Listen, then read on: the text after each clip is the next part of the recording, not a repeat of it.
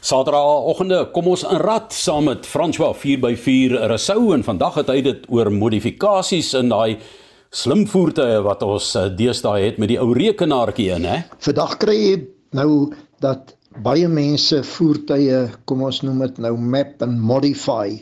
Nou elke voertuig word gebou vir die hele wêreld sodat hy in enige land onder enige omstandighede kan werk, dan kry jy hom dat hy hier by ons uh so 'n bietjie beter diesel het en so aan en dan verander hulle die programmering van die rekenaar en dan kry jy baie keer baie beter brandstofverbruik en baie beter 'n uh, krag uit die engine uit. Nou wanneer dit gedoen word, moet dit iemand wees wat regtig regtig weet wat aangaan.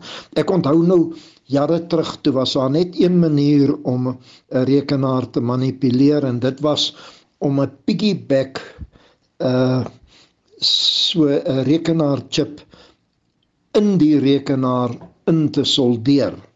Dan uh oorheers hy nou uh die rekenaar se programmering en dan kan jy nou baie meer krag uit hom uitkry. Maar nou nie altyd baie suksesvol nie.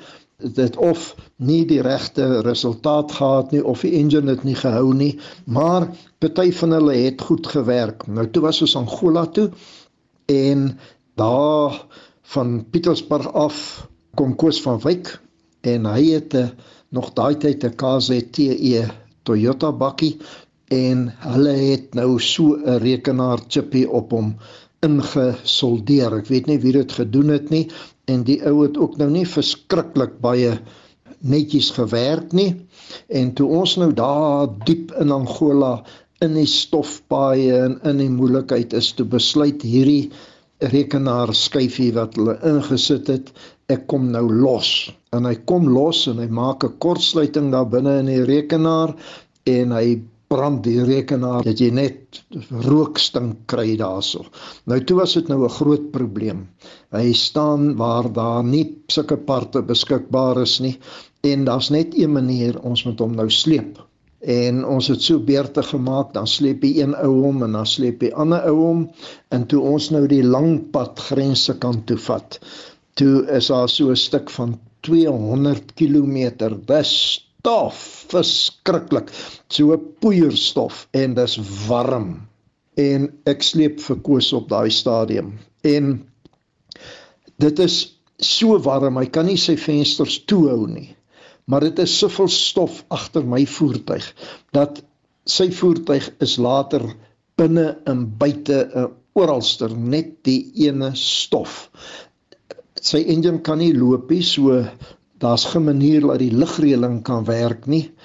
En nou pak al daai stof. Hulle hou hom maar die vensters oop en hulle die agterste venstertjie later ook oop dat die stof maar kan deurtrek agtertoe. En as ons so 'n slag stop dan is hulle binne in die voertuig nou van sopnat gesweet met hierdie baie stof op. Hulle was letterlik met klei bedek en toegesmeer en so het ons hom maar toe nou gesleep op die ou einde tot by Ruakana en daar's ons oor die grens en toe het hulle daai aand 'n behoorlike skoonmaak sessie gehad in daai voertuig en meer aan hulle self om hulle skoon te kry.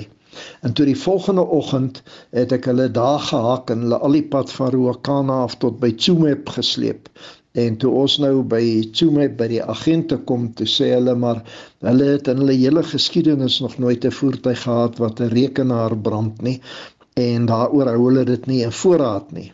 Die gevolg is ons het maar verkoos hulle daar gelos.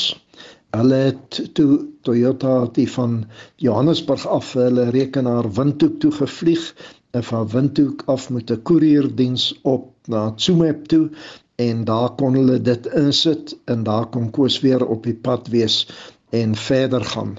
Daaroor sê ek modifikasies het my al meer moeilikheid op toere gegee as die swakste voertuig wat daar is.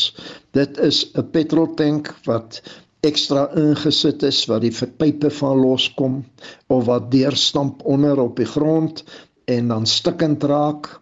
Ag, wanneer hulle daai in die ou tyd V6 engines in die Hiluxes ingesit het dit het goed gewerk as jy nie om te hard laat werk of as die werk goed gedoen is nie, maar almal doen nie sulke goeie werk nie.